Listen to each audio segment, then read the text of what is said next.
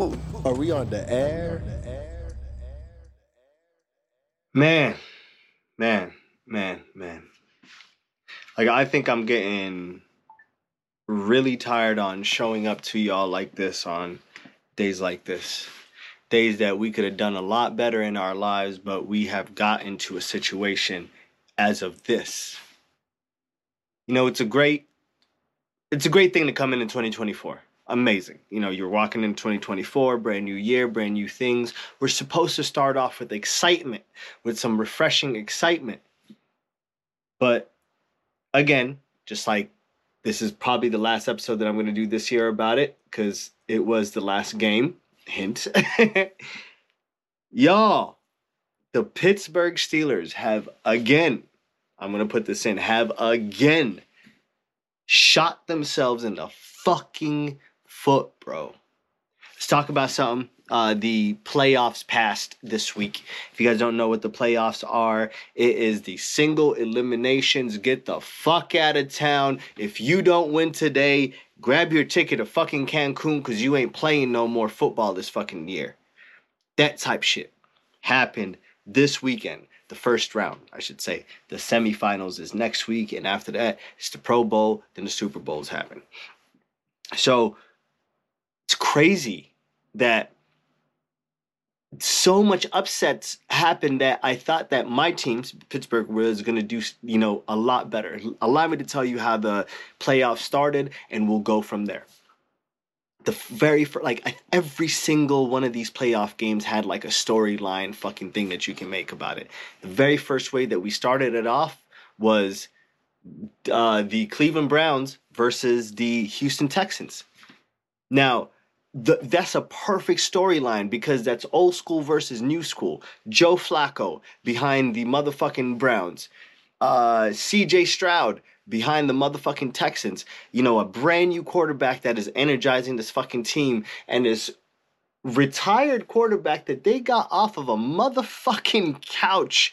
He was just watching his kids, watching the games on his couch. They called him up. They're like, yo, man, do you want to come back? Homie was like, yeah, bro, I'm with it. They got him off of his couch. Homie was taking mid-game naps. If you like go back, watch some of the scenes. Uh, Joe Flacco is on the side, like you know, like between fucking plays and stuff. Like he's just taking naps, just like this. It could be heroin.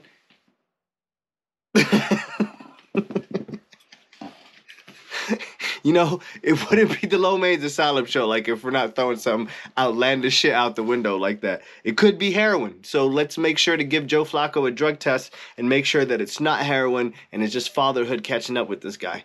Um, he played the Texans. You thought that it would be a very close games, but CJ Stroud said, "I'ma spank you back to your couch, my guy."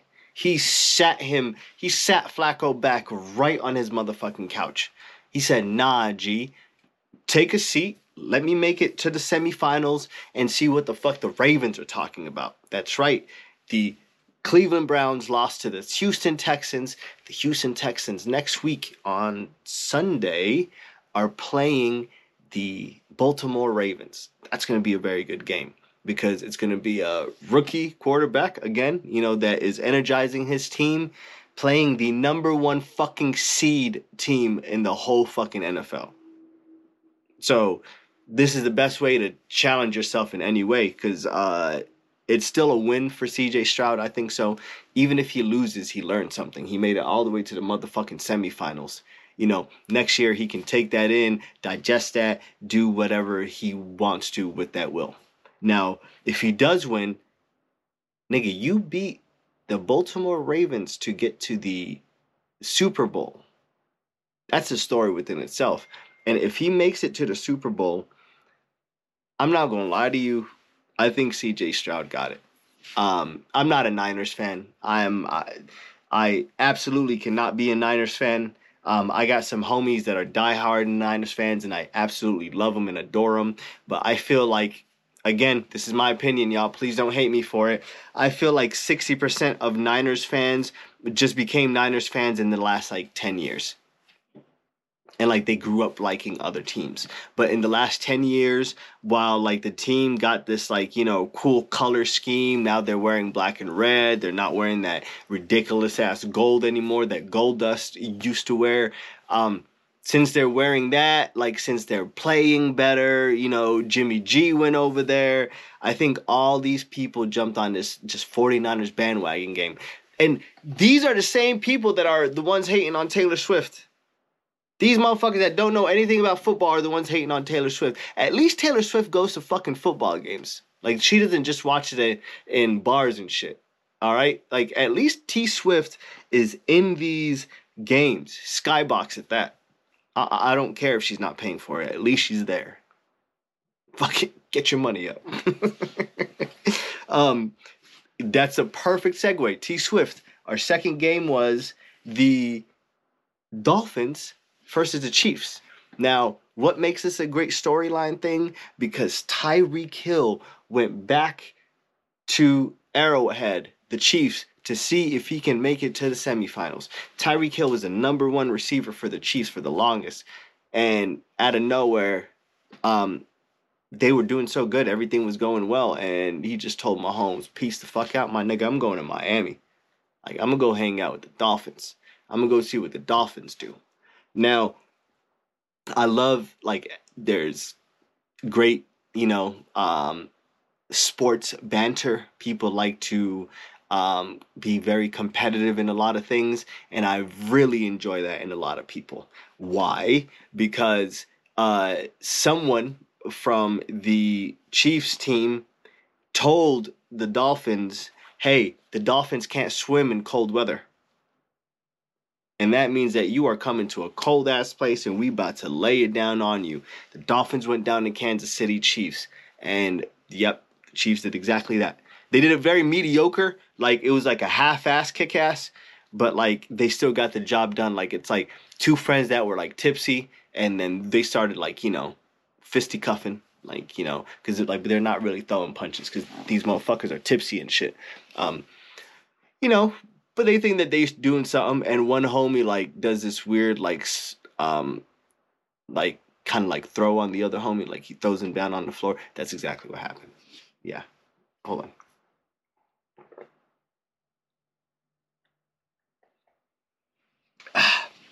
i was parched but it was crazy yo two games like that um one was a blowout one was very close uh, the Chiefs won that one. I thought like we as Pittsburgh Steelers were gonna blow out the Bills. I was like, yo, man, I'm ready for our team. The Detroit Lions and the LA Rams come on right after that. I'm like, oh my god, the Detroit fucking Lions never made it to the motherfucking Super Bowl. The Rams are trying to make it back. It's Matt Stafford playing his old former team. What the fuck is gonna happen? The Detroit Lions chewed the fuck out of the Rams. That's right, they hunted some Rams. The Lions won that fucking hunt. Successful. Went home with a motherfucking bacon. Uh, goat bacon. Birria, motherfucker. um, but yeah, they they absolutely I think they won by one too.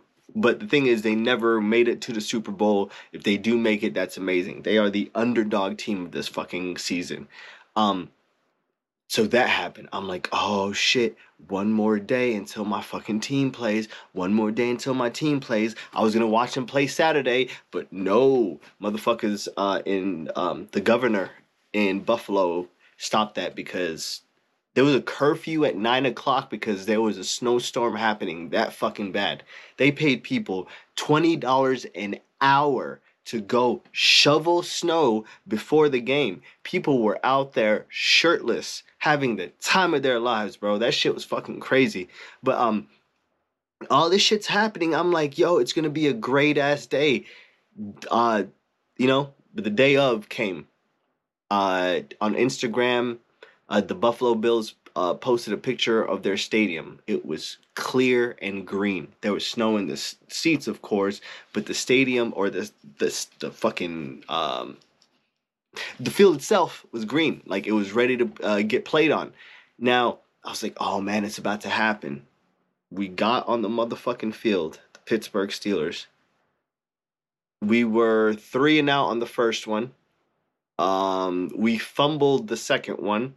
We were three and out on the second one. We were three and out on the fourth one. We intercepted at that same time while we did those five things.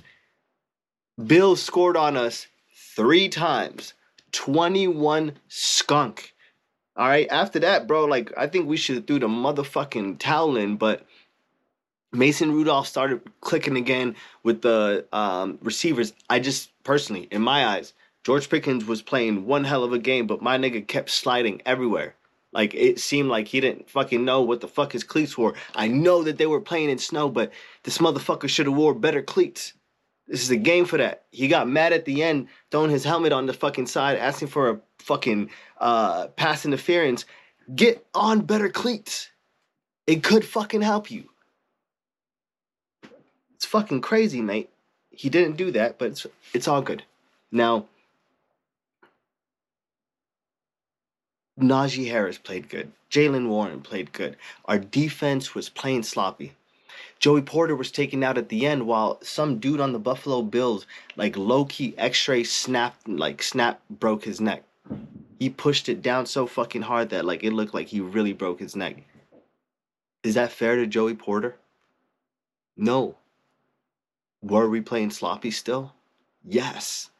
Am I still making excuses for the Pittsburgh Steelers? No. Yes. I was trying to say uh yes and do this, but I couldn't do that. It wasn't working at the right time. But yeah, y'all. One hell of a fucking way. 17 weeks of us trying to claw into the playoffs. One fucking one